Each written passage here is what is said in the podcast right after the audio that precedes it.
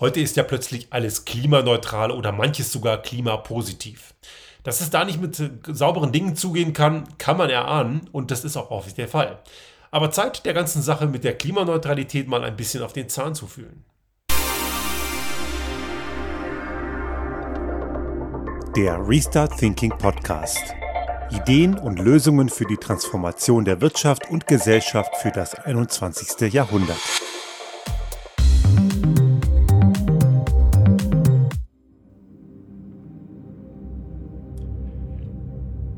Bestimmt haben Sie es schon mehrfach gesehen, wenn Sie einkaufen gehen oder irgendwelche Werbeanzeigen oder was auch immer, wo man da zugeschüttet wird mit irgendwelchen Marketingaktivitäten, was plötzlich heute alles klimaneutral sein soll. Und wie ich im Eingangsstatement sagte, auch klimapositiv kommt immer wieder mal vor.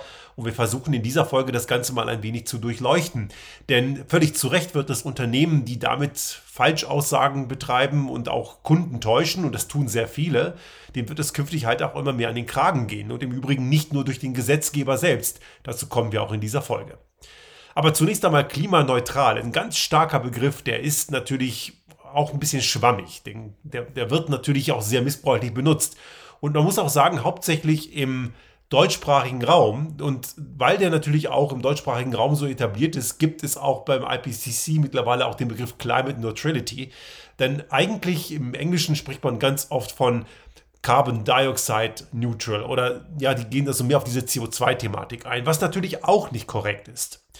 Wir haben ja als Menschheit eben ziemlich dicke Probleme an der Backe, die ein kleiner Teil dieser Menschheit ja maßgeblich angerichtet hat. Die Klimakrise, nochmal ganz kurz na, für, zur Wiederholung, was wahrscheinlich die meisten Hörerinnen und Hörer eh wissen, ist ja nur durch einen kleinen Teil der Menschheit verursacht, nämlich durch den Industrie, in den Industrieländern lebenden Teil der Menschheit, die sie eben seit vielen Jahrzehnten fossile Energieträger nutzt. Und einige wollen das weiterhin tun. Es ist momentan nicht erkennbar, dass dieser, dieser Wahnsinn mal aufhört.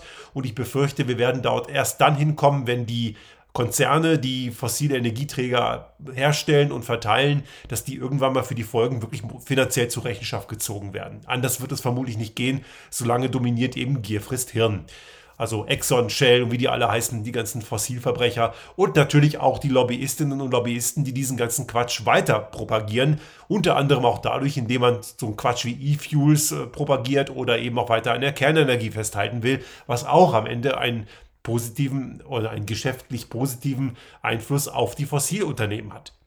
Das haben wir schon an verschiedenen anderen Stellen hier diskutiert, darauf möchte ich jetzt nicht eingehen.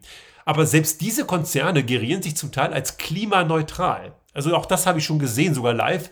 Schon vor einigen Monaten sind wir mal hinter so, hier in Tirol irgendwo Richtung Kitzbühel, da die Ecke, hinter so einem Heizöltransporter hinterhergefahren und da stand sogar drauf, dass der Heizöl transportierte und auch dieses Gefahrgutschild, dieses orangene mit den schwarzen Nummern, war da sehr eindeutig. Und drauf stand ne, irgendwas mit echt klimaneutral. Also sogar Heizöl kann im Marketinggeschehen klimaneutral sein und einige Tankstellenbetreiber und Hersteller von Benzin und Diesel haben auch schon damit geworben, dass sie klimaneutralen Sprit verkaufen. Also Diesel voll laufen lassen in die Dreckschüssel und weiter über die Autobahn kacheln und sich dabei völlig entspannt fühlen, weil es ist ja klimaneutral.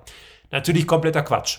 Sogar Fliegen sei angeblich klimaneutral. Da hat die Lufthansa auch mal Ärger für bekommen, weil sie eben Flugtickets verkauft hat, wo sie gesagt haben, klimaneutrales Fliegen. Dreck machen, Umwelt verpesten, auf Kosten anderer die Sau rauslassen und sich dabei und dabei kein schlechtes Gewissen haben. Klingt ja auch verdammt, ja, möchte man fast sagen, zu schön, um wahr zu sein. Man kann sich aufführen wie die letzte Wildsau und man muss eben nichts dabei fürchten. Aber natürlich so ist nicht die Realität. Also klimaneutral, was heißt das? Klimaneutral ist eben ein starker Begriff und greift oft viel zu kurz. Treibhausgasneutral ist etwas genauer, aber eigentlich auch noch nicht die gesamte Geschichte, ist natürlich schon eine Abschwächung. CO2-neutral wird noch schmalspuriger. Also CO2-neutral kann man sich vielleicht noch vorstellen. Das heißt, also wenn ein, eine Gesellschaft oder ein Unternehmen oder eine Individualperson nicht mehr CO2 emittiert, als anteilig über einen gewissen Zeitraum durch die Natur wieder gebunden werden kann. Soweit kann man das nachvollziehen. Das ist durchaus auch schon ambitioniert in unserer Gesellschaft. Also ich habe das schon mal gesagt, wir kommen so hier auf fünf bis sieben Tonnen pro Jahr, meine Frau und ich. Das ist das, was wir hier äh, anrichten aufgrund unseres Lebensstils. Der Durchschnitt in unserer Gesellschaft liegt so bei 10, 11 Tonnen. Also wir sind schon mal unter dem Durchschnitt. Aber erreichen müssten wir eins bis zwei Tonnen. Also wir sind immer noch drüber was natürlich auch damit zusammenhängt, dass wir uns aus dieser Gesellschaft nicht entziehen können. Dazu brauchen wir noch ganz andere Möglichkeiten wie Kreislaufwirtschaft, Wiederverwendbarkeit, langes Nutzen von gewissen Gegenständen und so weiter. Und wie jetzt ein Produkt designt wird und ob das eine Sollbruchstelle hat, die nach ein paar Jahren auslöst und eine Neuanschaffung erforderlich macht, darauf haben wir keinen Einfluss. Treibhausgasneutral ist schon etwas besser. Dann, denn da ist natürlich deutlich mehr drin als nur CO2. Denn es gibt ja einiges mehr an Treibhausgasen. Klar, CO2 macht den allergrößten Teil aus, über 70 Prozent der Treibhausgase ist CO2, aber es gibt natürlich noch Methan oder Lachgas, fluorierte Kohlenwasserstoffe oder Stick, äh, Stickstofftrifluoride. Äh, das sind alles so Sachen, die eben zum Teil auch in Isolatoren vorkommen oder in Kältemitteln vorkommen und so weiter. Das sind alles Dinge, die sind auch Treibhausgase. Methan wird übrigens noch ein dickes Problem, denn wenn immer mehr Permafrostböden auftauen und dort ist sehr viel Methan gebunden, dann haben wir, wird der Methananteil wahrscheinlich noch größer. Und Methan ist in seiner Intensität als Treibhausgas deutlich intensiver, also 23, 24 mal stärker als CO2. Es ist natürlich nicht so lange in der Atmosphäre, also CO2 sind über 30 Jahre, Methan sind etwas mehr als ein Jahrzehnt, auch noch lang genug, aber es hat eine viel intensivere Wirkung. Andere kommen eben dazu. Also wer treibhausgasneutral verspricht, verspricht ja schon mal etwas mehr als nur CO2-neutral. Aber wer klimaneutral verspricht, der verspricht ein ganz dickes Brett. Denn das ist nicht nur die Neutralität in Bezug auf CO2 und auch allgemein Treibhausgasemissionen, sondern da geht es auch noch um weitere Effekte, wie zum Beispiel die Bodenversiegelung. Bodenversiegelung hat ganz massive Einflüsse auch auf das Klima, weil sich durch versiegelte Böden natürlich nicht nur Wasser unkontrollierter verbreitet und dadurch die Gefahr von Murenabgängen, Unterspülungen und so weiter oder auch Überschwemmungen erhöht, sondern versiegelte Flächen haben auch einen Einfluss auf den Albedo. Der Albedo ist also ein Rückstrahlwert. Also zum Beispiel die Erde hat eine Albedo von 0,39.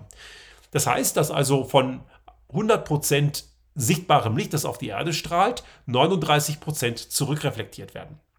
Also der Großteil verbleibt und wird entsprechend konvertiert, meistens in Infrarotstrahlung zum Beispiel.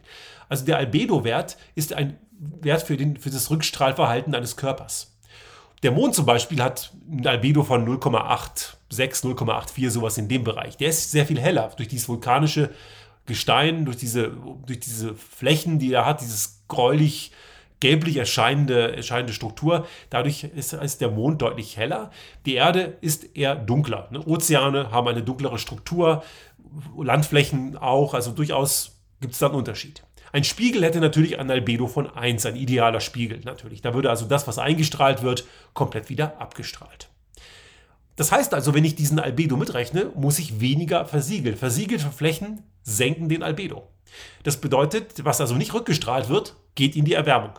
Soweit, glaube ich, ganz verständlich. Also wenn ich klimaneutral werden will, muss man weit mehr denken als nur in die CO2-Bilanzierung oder eben in die Treibhausgasbilanzierung. Das heißt also, ein Unternehmen, das seine Produkte als klimaneutral anpreist, muss ganz schön dicke Bretter bohren.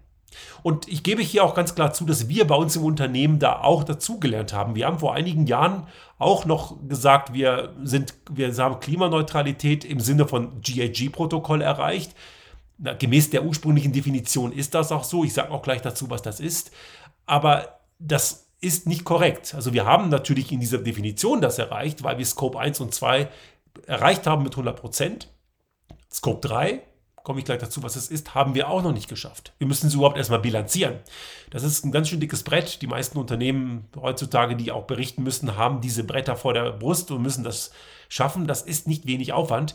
Und da hadern gerade einige ganz schön ordentlich. Und im Übrigen ist die Frage, was dann danach kommt. Aber auch das ist ein anderes Thema. Eine Bilanzierung ist ja noch keine Veränderung. Das heißt also, wenn ich wirklich klimaneutral schaffen will, oder auch wenn ich Treibhausgas- oder CO2-neutral äh, schaffen will, dann muss ich Dinge reduzieren. Und zwar physikalisch reduzieren. Es gibt noch einen anderen Trick, das ist die Kompensation. Aber dazu kommen wir gleich. GHG-Protokoll steht für Greenhouse Gas Protocol. Ist eine, ein Standard, nach dem Emissionen bilanziert werden. Ist ähm, durchaus üblich, da gibt es eben diese drei Scopes. Scope 1 sind die Treibhausemissionen, Treibhausgasemissionen in Verbrennungsprozessen, die in einem Unternehmen stattfinden. Also wenn man jetzt eine Heizung hat, die verbrennt oder wenn man einen Fuhrpark hat, der irgendwas verbrennt, das ist alles Scope 1. In unserem Fall, wir heizen hier mit einer Erdwärmeanlage, wir, die braucht natürlich Strom. Das bedeutet, wir haben hier keinen Verbrennungsprozess. Kleiner, kleiner Wermutstropfen, wir haben natürlich einen Holzofen, das ist in Tirol Pflicht. Und dort, wir achten darauf, dass wir Bruchholz kriegen, Schadholz, also nicht aus irgendwelchen Wäldern, die dafür extra gerodet werden. Also das ist Holz aus Borkenkäferbefall, das sieht man auch, wenn man das Holz in die Hand nimmt. Deswegen, wir haben durchaus einen Verbrennungsprozess. Also das ist allerdings ein sehr kleiner Teil und vor allem, wir müssen diesen nicht nutzen, um das Haus zu wärmen. Dieses Gebäude reicht uns die Wärmepumpe. Und den Strom, den erzeugen wir auch noch selbst. Und damit kommen wir zu Scope 2, nämlich Treibhausgasemissionen, die aus dem Bezug von Strom, Wärme, Kälte oder Dampf, also das, was man braucht, eben erzeugt werden. Das heißt, andere erzeugen diese Energie für uns. Und wir erzeugen den größten Teil der von uns benötigten Energie für Heizen, für Elektrizität allgemein und in unserem Fall auch noch für das Elektroauto, sprich einen großen Teil der Mobilität, nee, einen gewissen Teil der Mobilität, der größte Teil ist ja Bahn bei uns, diesen erzeugen wir auch noch selbst. Wir kaufen natürlich gerade in den Wintermonaten Energie zu, die wird allerdings hier in Tirol lokal von kleinen Wasserkraftwerken erzeugt. Also auch Scope 2 hätten wir mit 100% erreicht. Diese beiden Scopes, die klappen auch noch meist recht gut. Viele Unternehmen Klar, wenn ein Unternehmen größer wird oder energieintensive Prozesse braucht, haben natürlich dort einen entsprechend großen Aufwand dahinter. Aber grundsätzlich kann man das schaffen, unter gewissen Rahmenbedingungen gut hinzukriegen. Jetzt kommt aber allerdings noch Scope 3 und Scope 3 ist, sind die Treibhausgasemissionen, die in der vor- und nachgelagerten Kette auftauchen. Also lieferantenseitig und bei dem, was die Kundinnen und Kunden am Ende nutzen. Also wenn ich jetzt eine IT-Ressource verkaufe, herstelle und verkaufe, iPhone zum Beispiel, das wird von Apple hergestellt, die lassen das in China von Foxconn fertigen. Dann hat das ganze Ding einmal in der Lieferkette eine CO2-Bilanz für die, für die ganzen Teile, die dort benötigt werden. Und natürlich die Kundinnen und Kunden, die später diese Geräte benutzen, die erzeugen auch wieder Emissionen. Und irgendwann muss das ganze Ding entsorgt werden. Das ist alles Scope 3. Und in den meisten Unternehmen ist Scope 3 der allergrößte Brocken. Weit über 90 Prozent. Also es ist ganz oft so, dass man so sieht, Scope 1 und 2 der Gesamt-CO2-Bilanz oder Treibhausgasbilanz sind so 2, 3, 4 Prozent. Das ist eher schon viel, 4 Prozent. Der überwiegendste Teil, also weit über 90 Prozent, ist Scope 3. Und so, jetzt ähm, sagt GHG-Protokoll in einer ursprünglichen Definition, aber die ist halt nicht richtig.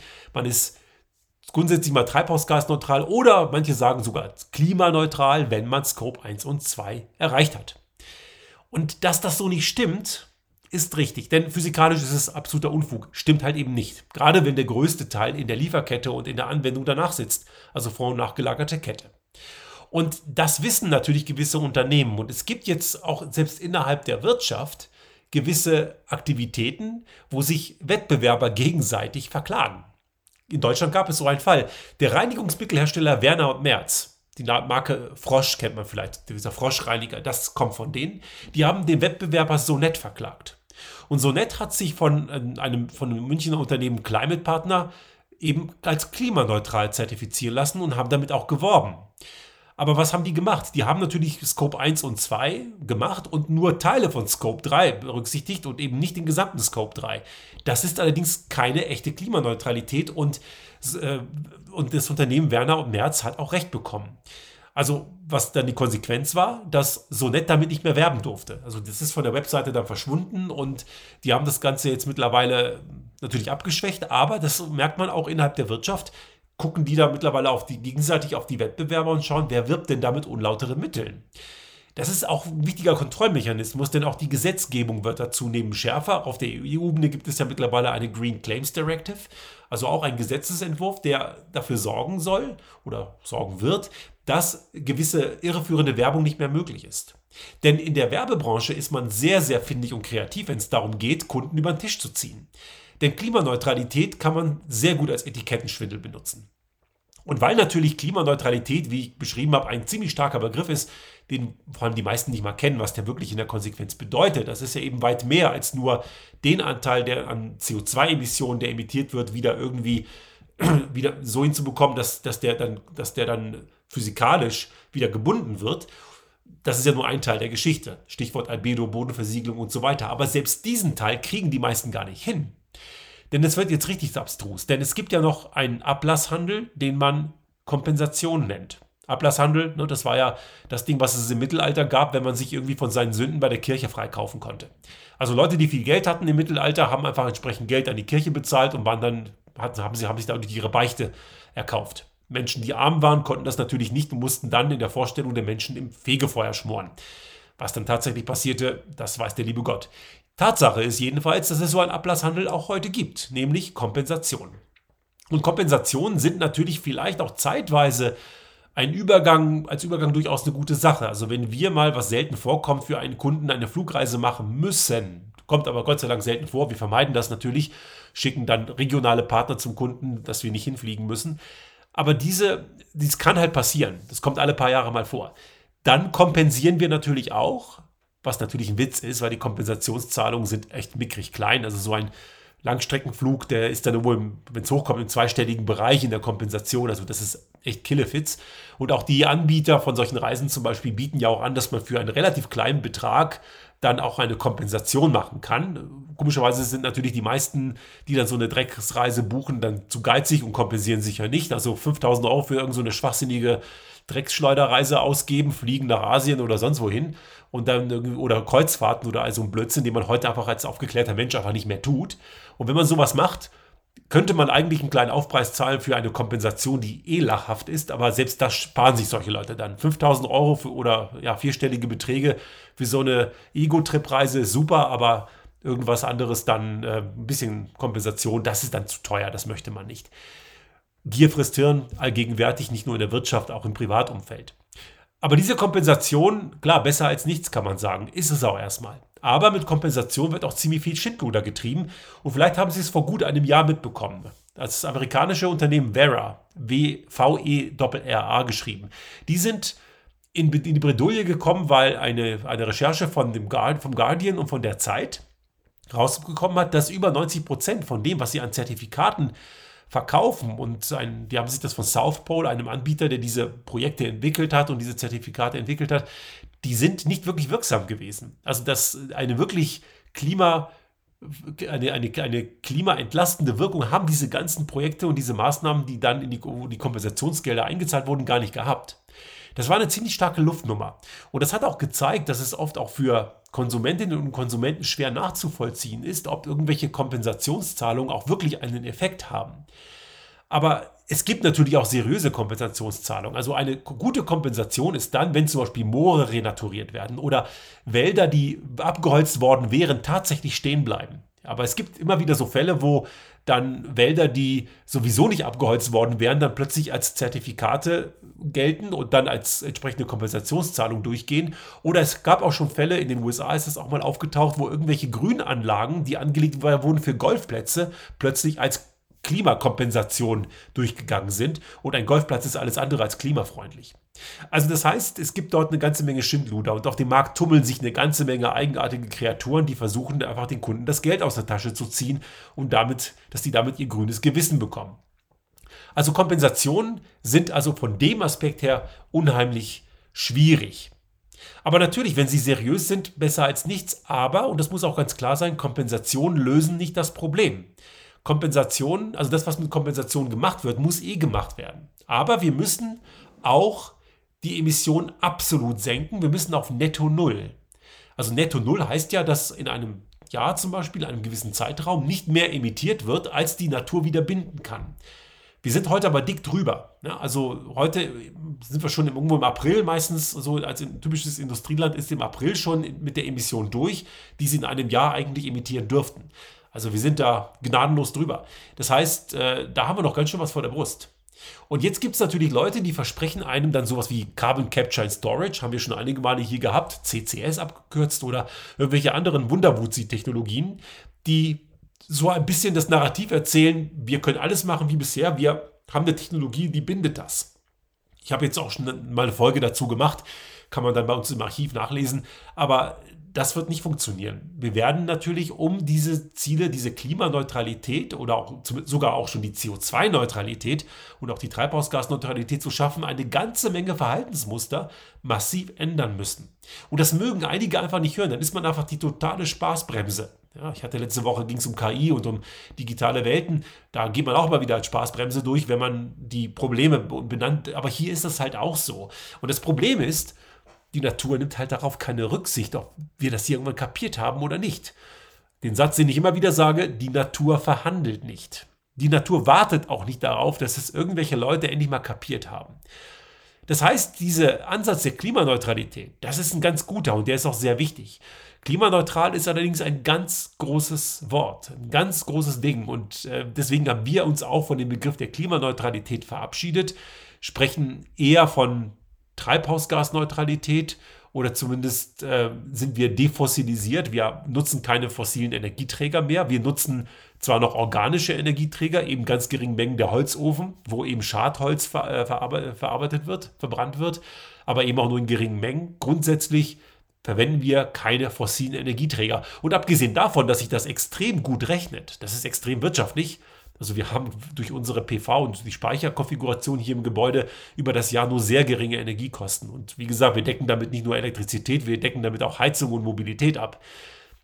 Die Tatsache, dass wir das haben, ist nicht nur eben monetär attraktiv, es fühlt sich auch extrem gut an. Es ist einfach ein tolles Gefühl, dass man solchen Diktatoren wie Putin oder irgendwelchen ähm, oder anderen, die eben mit, fossilen Energieträgern ihre, ihre Kriege finanzieren, schön den Mittelfinger zeigen kann. Oder genauso auch irgendwelchen Fossilkonzernen. Ich sehe mal wieder diese Tankstellen von den ganzen Verbrechern wie, wie Exxon oder Shell und Total und wie die alle heißen, wo ich sage, ihr Verbrecher, aber mein Geld kriegt ihr nicht. Natürlich, indirekt schon, weil in dem Moment, wenn man irgendwelche Sachen bezieht, da fährt da wieder irgendwo ein LKW, klar, braucht mir jetzt keiner erklären, weiß ich auch, aber das beeinflusst sich eben nur in sehr geringem Umfang und wir gucken natürlich auch, wo wir unsere Güter beziehen.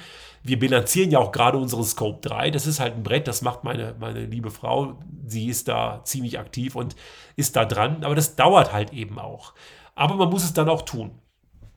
So, jetzt sind wir kurz vor Ende noch ein kleiner Ausblick und ich werde dazu sicherlich auch in den nächsten Wochen nochmal eine Folge machen.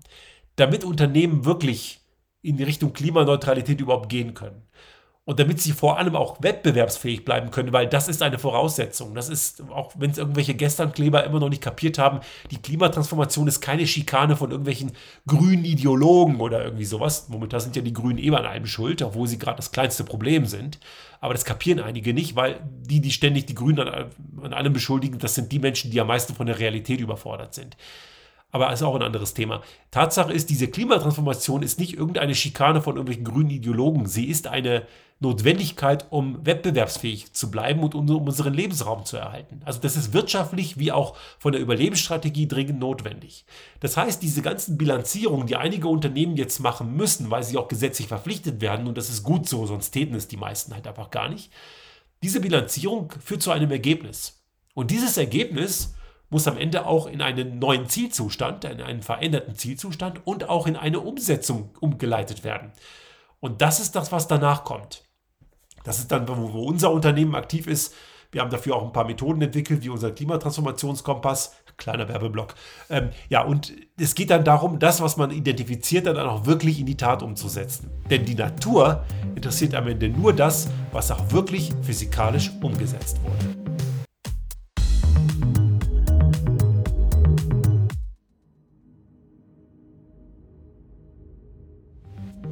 Sollte Ihnen unser Podcast gefallen haben und Sie auch künftig keine Folge verpassen wollen, dann abonnieren Sie uns einfach auf den gängigen Kanälen wie zum Beispiel iTunes, Spotify oder anderen Podcast-Hostern oder auch auf unserem YouTube-Kanal finden Sie immer mit dem einen Tag Verzögerung die aktuelle Folge unseres Restart Thinking Podcast und selbstverständlich freuen wir uns in Zeiten der Aufmerksamkeitsökonomie über das eine oder andere Like.